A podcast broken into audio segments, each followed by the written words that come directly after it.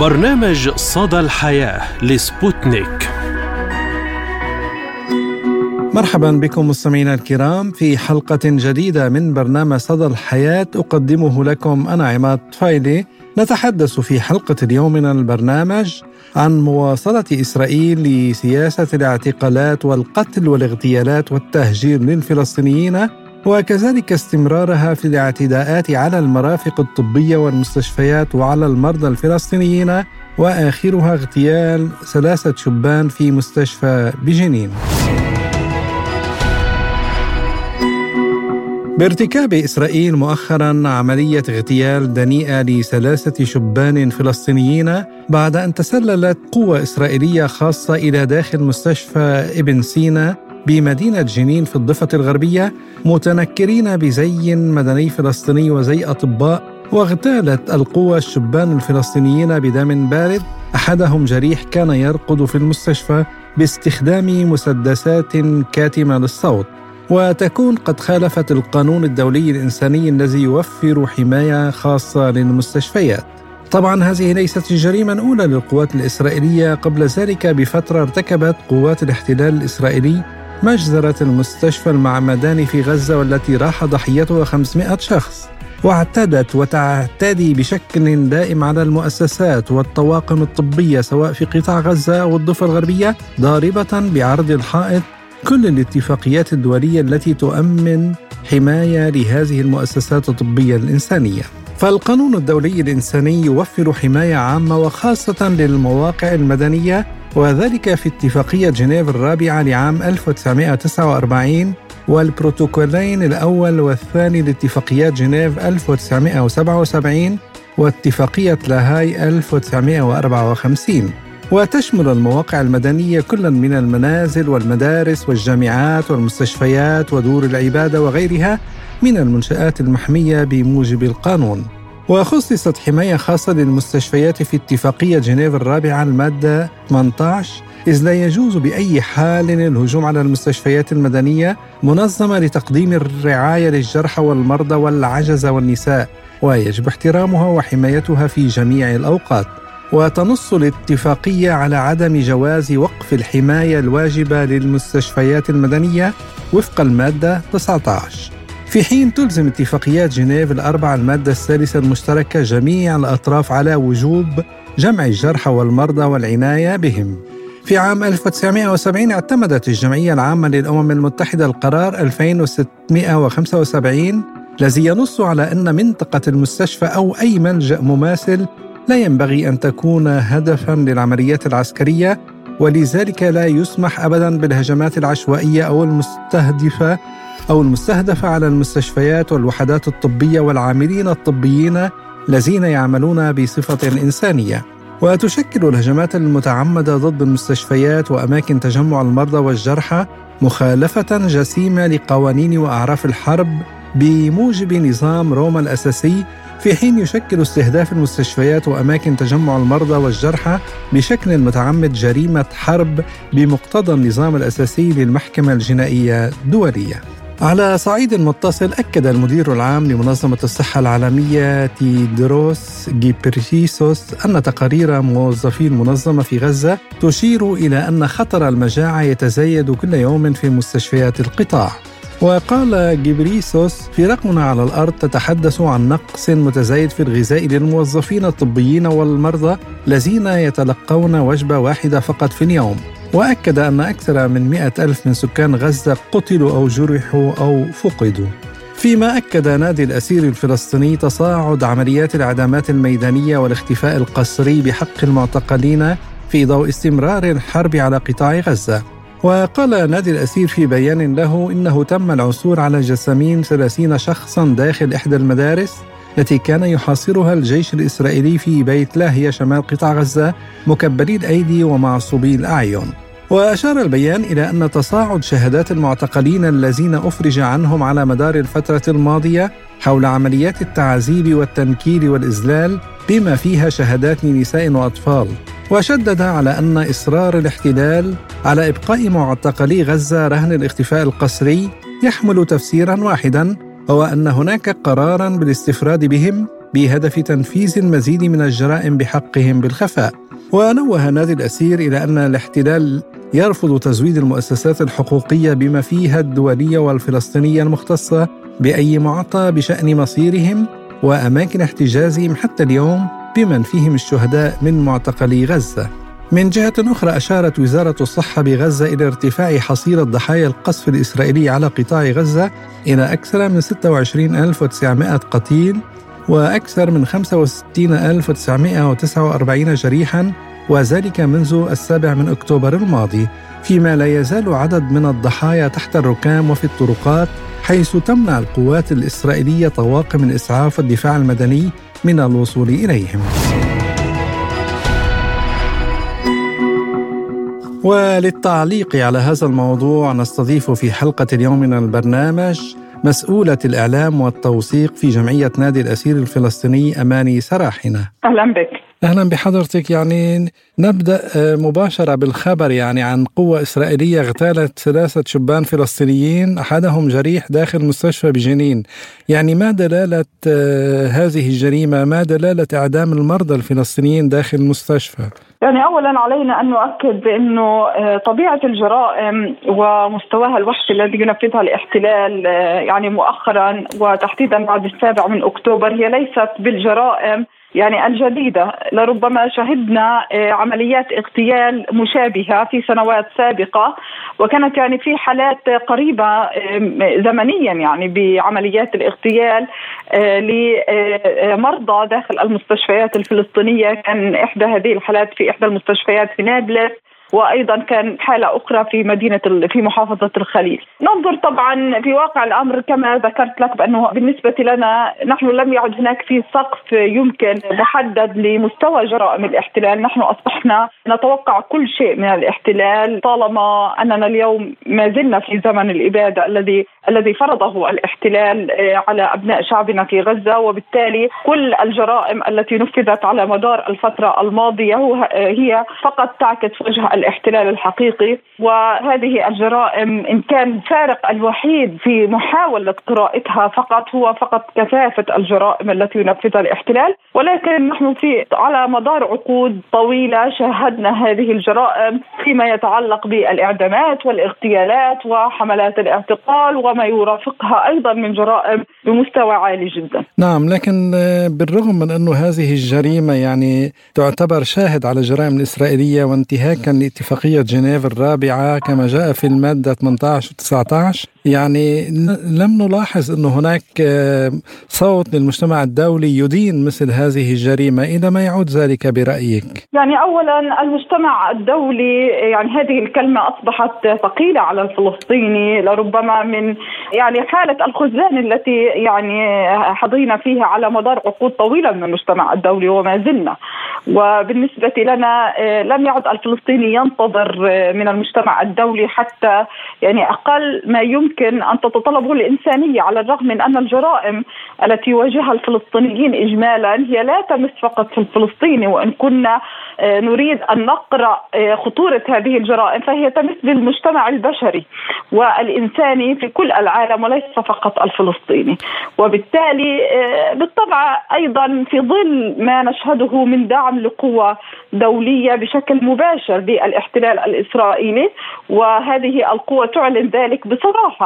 وعدا عن ذلك يعني أي محاولة لوضع آه، آه، الاحتلال الإسرائيلي في خانة الاتهام أصبح كل من يحاول ذلك أيضا متهم بالنسبة لهذه القوى وهو عدو بالنسبة لها وبالتالي نحن بالنسبة لنا آه، كل مسمى المجتمع الدولي منذ سنوات طويلة أصبح عليه علامة سؤال كبيرة. من هو المجتمع الدولي؟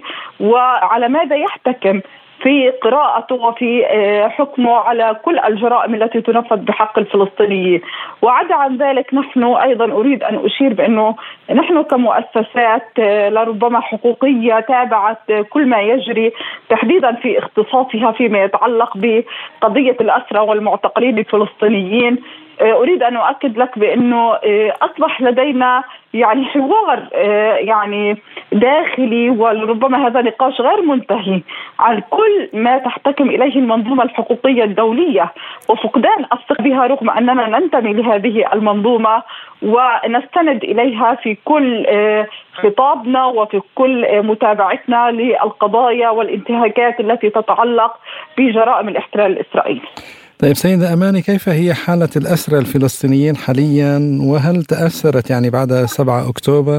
يعني اولا وضع الأسرى الفلسطينيين وضع يعني هم في ظروف اعتقالية مأساوية جدا وإن كنا نريد أن نقارنها نحن كفلسطينيين نتابع هذا هذه القضية منذ سنوات طويلة وأؤكد لك بأنه ما يواجه المعتقلين اليوم هو تقريبا بمستوى الشهادات التي كنا نسمعها من قدامى الأسرى الذين تعرضوا للاعتقالات في بداية الاحتلال يعني في سنوات الستينات والسبعينات تحديدا يعني. وبالتالي اليوم آه، ظروف اعتقالية صعبة آه، الاحتلال فرض إجراءات انتقامية وهي شبيهة لربما بظروف فرض الإجراءات على شعبنا في غزة ولكن بمستوى لربما مختلف.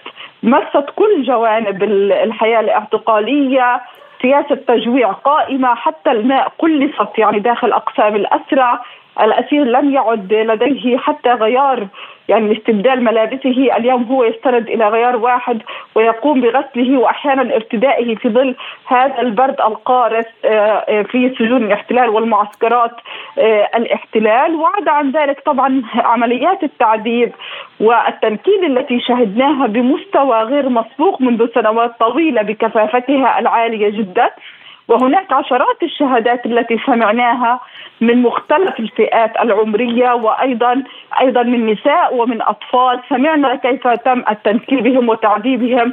عدا عن ذلك طبعا نحن يوميا نستمع لشهادات من عائلات الذين يتعرضون للاعتقال كيف آه، تقوم قوات الاحتلال بتدمير وتخريب المنازل؟ وأيضا تجاوز هذا الأمر إلى حد يعني تنفيذ سرقات ومصادرات من منازل المواطنين الفلسطينيين. ونحن لا نتحدث فقط عن يعني آه، ظروف آه، داخل الأسر وإنما امتد لعائلاتهم يعني من ملاحقة وتهديد وكما ذكرت لك سرقات ومصادرة آه، يعني أريد أن أنوه إلى أمر معين أصبحت حملات الاعتقال.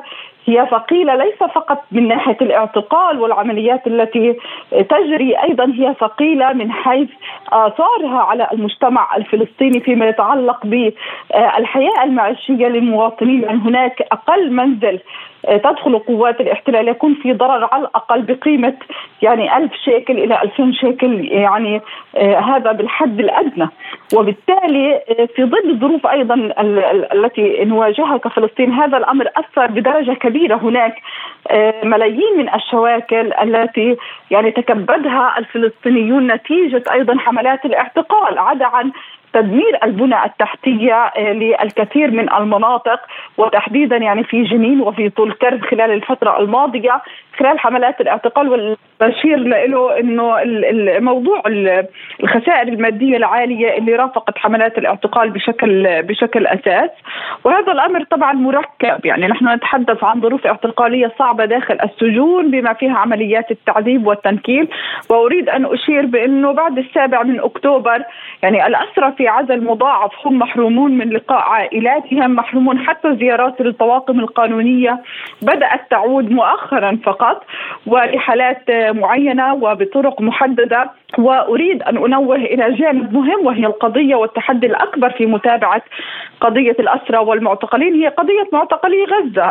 يعني حتى هذا اليوم سلطات الاحتلال الإسرائيلي تفرض آه، يعني بشكل كلي آه، إخفاء قسري على معتقلين غزة وترفض حتى الإفصاح عن أي معطى يتعلق بهم سواء من أماكن احتجازهم أو مصيرهم على الرغم من آه، التأكيدات الكبيرة أن هناك معتقلين معتقلين تم إعدامهم ولربما اليوم أشرنا في بيان صحفي استنادا إلى بعض الشواهد التي تناقلها طبعا بالأمس مواطنون من غزة حول وجود 30 جثة شهيد في إحدى المدارس التي كان يعني التي لجأ إليها السكان في بيت لاهيا. وفعليا كان هناك يعني تأكيدات أنهم اعتقلوا وتم إعدامهم وبالتالي هذا الأمر يعني مؤشر واحد من بين العديد من المؤشرات التي تؤكد على أن يعني الاحتلال يصر على تنفيذ جريمة الإخفاء القسري بحق معتقلين غزة من أجل تنفيذ المزيد من الجرائم بحقهم والتي تصل إلى حد الإعدام. عدا عن أن الاحتلال بنفسه اعترف بأنه أعدم أحد المعتقلين وأيضا عدا عن الشهداء الذين ارتقوا في سجون الاحتلال ومعسكراته وكان من بينهم اثنين من عمال غزة. نعم إلى جانب يعني كل هذه الأمور التي تحدثت عنها وشرحتيها يعني في حول عملية الإبادة الجماعية والقتل والاعتقال وسواء في في غزة أو في الضفة الغربية يعني هناك مسألة آه، أن بعض الدول الأوروبية وعلى رأسها الولايات المتحدة الأمريكية أوقفوا تمويل وكالة غوث وتشغيل اللاجئين الفلسطينيين الأونروا برأيك ما هي أسباب الاستعجال الغربي إلى قطع التمويل عن آه، وكالة الأونروا؟ يعني اولا آه، علينا أن نشير بأنه التضييق على الأنروا ليس بالجديد للعلم يعني. ونحن منذ سنوات آه، يعني تحديدا السنوات القليلة الماضية شهدنا تضييقات كبيرة سواء في التمويل وفي دعم وكالة الأنروا. ولكن هذا بالأم بشكل أساس يمس بإحدى أهم حقوق الشعب الفلسطيني وهو حق العودة. وبالتالي إن آه، نحن لا نتحدث عن مجرد منظمة منظمه يعني دولية تقوم بدعم اللاجئين الفلسطينيين وإنما هو يمس بالحق نفسه بحق العودة. وبالتالي آه، آه، هذا الإجراء يأتي في إطار العدوان الشامل والمستمر ونحن بالنسبة لنا أي داعم يعني هذا بدل ما تقوم الدول الأوروبية التي تدعي يعني بأنها آه، مصدر للقوانين والأعراف الدولية وهي المشرع لكل هذه المنظومة القائمة اليوم نراها تستهدف أهم آه، لربما المنظمات التي دعمت اللاجئين الفلسطينيين على مدار عقود طويلة وهذا الأمر فقط هو داعم للاحتلال ليس إلا وبالتالي هي آه، إن كانت تدعم الاحتلال بالعديد من الطرق اليوم هي تدعمها أيضا بمحاربة المؤسسات والمنظمات الدولية التي آه، يعني تمثل إحدى أهم قضايا الشعب الفلسطيني الفلسطيني وهو حق العودة وقضية اللاجئين الفلسطينيين. يعني آه، اولا بشكل أساس يعني كما ذكرت لك آه، يعني بالنسبة لنا هذا الموضوع يعني ليس فقط يمس قضية اللاجئين كما ذكرت لك وأيضا يمكن آه، أن يكون يعني باب أمام لمواجهة منظمات ومؤسسات حقوقية أخرى. مجرد أن تكون داعم للفلسطيني اليوم أنت مجابه ومفروض عليك رقابة مضاعفة. بينما لا نجد ذلك في في كيف تتصرف تلك الدول مع الاحتلال. وبالتالي لم يعد هناك مجدي لشرح ما هو موقف الدول الأوروبية وأمريكا من الاحتلال. وإنما يعني أصبح واضح بأن من يحارب الشعب الفلسطيني ليس فقط الاحتلال وإنما أيضا هناك دول تقوم بمحاربة الشعب الفلسطيني. نعم مسؤولة الإعلام والتوثيق في جمعية الأسير الفلسطيني أماني سراحنا. شكرا جزيلا لك على هذه المداخلة. ونتابع مستمعينا الكرام بأخبار متفرقة. انتصارا للحياة حفل زفاف في مدرسة للنازحين برفح يتحدى الحرب المدمرة. عقد مصطفى شملة وأفنان جبريل من سكان حي الزيتون قرنهما محاطين بالأطفال والأقارب وسط الزغاريد في مدرسة تعج بالنازحين في رفح تأكيدا على إرادة الحياة رغم الحرب والدمار والموت في غزة. وارتدت أفنان البالغة من العمر 17 عاما ثوبا فلسطينيا أبيضا مطرزا بالأحمر بمناسبة زواجها من مصطفى وعمره 26 عاما وقد ارتدى سترة سوداء بلا أكمام وبنطال جينز. وجرت مراسم الزفاف على نحو لم يخطر في بال العريسين وذلك في فصل دراسي تكدست فيه الملابس بمدرسة تابعة لوكالة إغاثة وتشغيل اللاجئين الفلسطينيين الأونروا. وتمكنت أفنان من الحصول على بعض الملابس بالإضافة إلى قليل من مستحضرات التجميل وأحمر الشفاه. وتحت أنظار حشد تجمع في باحة المدرسة وممراتها ركب الزوجان سيارة سوداء توجهت بهما إلى الخيمة التي سيقيمان فيها. وقال والد العروس نحن شعب يحب الحياة رغم الموت والقتل والدمار. ومبروك للعروسين. وإلى خبرنا التالي نائب أمريكي خدم في الجيش الإسرائيلي يقول أطفال غزة ليسوا مدنيين. قال بريان ماست نائب الجمهوري عن ولاية فلوريدا الأمريكية والذي خدم في الجيش الإسرائيلي إن الأطفال الذين قتلوا في غزة ليسوا مدنيين أبرياء. وواجه أعضاء مجموعة الناشطين اليساريين كود بينك ماست في قاعات الكونغرس ووصفوه بأنه قاسي القلب لدعمه القوي للحرب الإسرائيلية المستمرة في غزة والتي أدت إلى مقتل أكثر من 26 ألف فلسطيني و70% منهم من النساء والأطفال فيما يعاني مئات الآلاف من سكان غزة من الجوع والأمراض. وقالت إحدى أعضاء المجموعة لماست أنت بلا قلب. وسألته أخرى عما إذا كان قد رأى صور الأطفال القتلى والمحتضرين في غزة فرد قائلا هؤلاء ليسوا مدنيين فلسطينيين أبرياء. ومن ثم سألته أخرى ماذا عن نصف مليون شخص يموتون جوعا؟ ليجيب بأن نصف مليون شخص الذين يتضورون جوعا حتى الموت هم الذين يجب أن يخرجوا ويشكلوا حكومة لا تقوم بمهاجمة إسرائيل بشكل يومي. كما دعا إلى تدمير المزيد من البنية التحتية في غزة وقال إنه يريد التأكد من ألا نعطي دولارا واحدا أو سنتا واحدا للأونروا وأن تلغى تماما. واعتبر أن الأمم المتحدة كانت غبية لأنها أنشأت الأونروا. ويمكن القول فقط كلام عنصري معادي للانسانيه بكل أشكالها. هيومن رايتس ووتش تحذر من خطر تعجيل المجاعة في غزة مع تعليق مساعدات الأونروا. قالت منظمة هيومن رايتس ووتش إنه ينبغي للحكومات مواصلة تمويل الأونروا نظرا لدورها في تجنب كارثة إنسانية وخطر المجاعة في قطاع غزة رغم مزاعم مشاركة 12 من موظفيها في هجوم حماس. وقالت أكشايا كومار مديرة المناصرة لشؤون الأزمات في هيومن رايتس ووتش إن الادعاءات ضد موظفين الأونروا خطيرة ويبدو أن الأمم المتحدة تتعامل معها بجدية. لكن حجب الأموال عن الوكالة الأممية الأكثر قدرة على توفير الغذاء والماء والدواء الضروري بشكل فوري لأكثر من مليونين وثلاثمائة ألف شخص في غزة يظهر لا مبالاة قاسية تجاه ما حذر منه كبار الخبراء في العالم من خطر المجاعة الذي يلوح في الأفق. ولفتت كومار إلى أنه رغم تزايد مخاطر المجاعة والأمر الملزم الصادر عن المحكمة الدولية في قضية تتعلق بالإبادة الجماعية أعلن وزير الخارجية الإسرائيلي أنه سيسعى بشكل سافر إلى إغلاق الوكالة الأممية التي تتحمل المسؤولية الأكبر في تقديم المساعدات المنقذة للحياة مشددا على أنه ما لم تتراجع الحكومات عن قراراتها بتعليق مساعداتها للأونروا قناة الإنسانية الرئيسية إلى غزة فإنها تخاطر بالمساهمة في الكارثة الحالية. وحتى الحادي والثلاثين من يناير 2024 جمدت 18 حكومة شكلت مساهماتها تاريخيا أكثر من ثلاثة أرباع ميزانية الوكالة مساهماتها استجابة لهذه الادعاءات. هذا ويلجأ أكثر من مليون فلسطيني نازح في غزة في مرافق تابعة للوكالة أو حولها وسط الأعمال القتالية الحالية ويعتمد عدد كبير منهم على الوكالة للحصول على المساعدات الإنسانية الضرورية.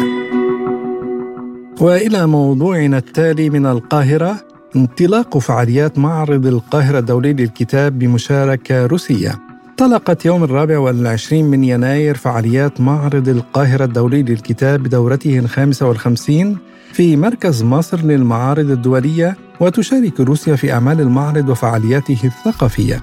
ويقام المعرض تحت شعار نصنع المعرفة نصون الكلمة وتقام فعالياته الثقافية في الفترة من الخامس والعشرين من يناير حتى السادس من فبراير الجاري. وتحل مملكة النرويج ضيف شرف الدورة وتم اختيار اسم عالم المصريات الدكتور سليم حسن شخصية المعرض واسم الكاتب يعقوب الشاروني شخصية معرض كتاب الطفل. وتقام الدورة الحالية على مساحة 80 ألف متر مربع ويصل عدد الناشرين والجهات الرسمية المصرية والعربية والأجنبية المشاركة إلى 1200 دار نشر من 70 دولة من مختلف دول العالم. كما يبلغ عدد العارضين 5250 عارضا هذا العام. وستعقد على هامش المعرض فعاليات ثقافية وندوات مختلفة ومن بينها الحضارة هي ضمير البشرية وأسرار الأهرامات التي تم حلها باستخدام التقنيات الحديثة ومستقبل الصحافة المطبوعة وغيرها.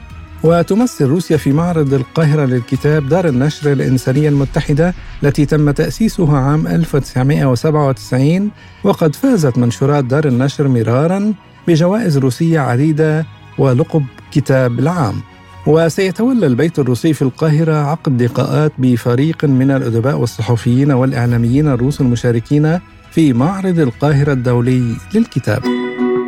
بعد أن تأجل أكثر من مرة إقامة حفل زفاف في روسيا بدون عريس، تداولت مواقع إعلام روسية قصة غريبة لشاب وفتاة من مدينة أومسك أقاما حفل زفافهما بالرغم من عدم قدرة العريس على حضور الحفل لأسباب طارئة. وتبعا لموقع أم سكرو تعرف أصلان وأدينا على بعضهما عن طريق مواقع التواصل الاجتماعي وجمعهما حبهما للرياضة وبعد خمسة أشهر من التعارف. عرض أصلان الزواج على أدينا ووافقت ووفقا للتقاليد الإسلامية سجلا عقد الزواج في المسجد وبعدها حصلوا على شهادة زواج من دائرة الأحوال المدنية وقررا إقامة حفل زفاف ودعوة 150 شخصا للاحتفال.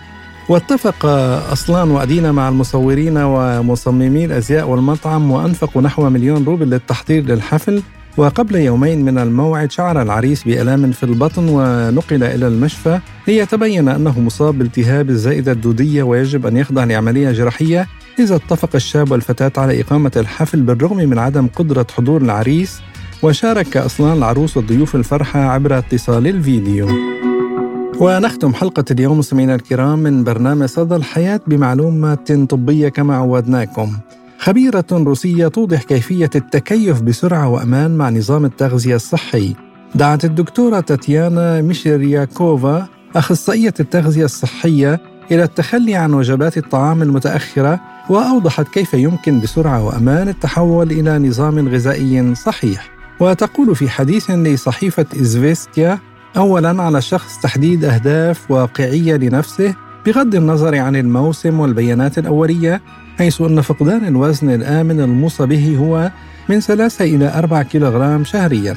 ولن يلحق هذا أي ضرر بصحة وعمل الأجهزة الرئيسية الداعمة للحياة كمنظومة المناعة والغدد الصماء الجهاز العصبي وغيرها. وبدلا من التركيز على مؤشر الميزان يجب تقدير حتى التغييرات الصغيرة في الوزن. لأن هذا أو هذه بالفعل ديناميكية إيجابية ستقود الشخص إلى النتيجة المرجوة. وثانيا يجب تعديل النظام الغذائي الذي يجب أن يحتوي على البروتينات والدهون الصحية والكربوهيدرات المعقدة والفيتامينات والمعادن على مدار اليوم. 25 إلى 30% في الصباح ومن 30 إلى 40% بعد الظهر. الغداء طبعا ومن 30 إلى 35% في المساء وشرب ما لا يقل عن 30 ملي لتر من الماء الصافي لكل كيلوغرام من الوزن في اليوم. وسادسا عدم تناول أكثر من 300 إلى 500 جرام في كل وجبة وأن تحتوي على البروتين وخضروات طازجة قدر الإمكان. ورابعا يجب استبعاد المنتجات الضارة مثل المشروبات الغازية ومشرب ومشروبات الطاقة والعصائر المعبأة والصلصات والمنتجات المعالجة المعالجة والحلويات والمعجنات. وتوصي بتجنب فترات الصوم الطويلة وتناول نفس الأطعمة فترة طويلة والحذر من تناول أطعمة منخفضة السعرات الحرارية لأنها تسبب نقص المعادن الضرورية للجسم وتقلل من كمية الطاقة التي يحتاجها الجسم ما قد يؤدي لاحقا إلى تعطيل العمليات التي تحتاج إلى طاقة في الجهاز العصبي والهرموني والغدد الصماء والأوعية الدموية ومنظومة المناعة.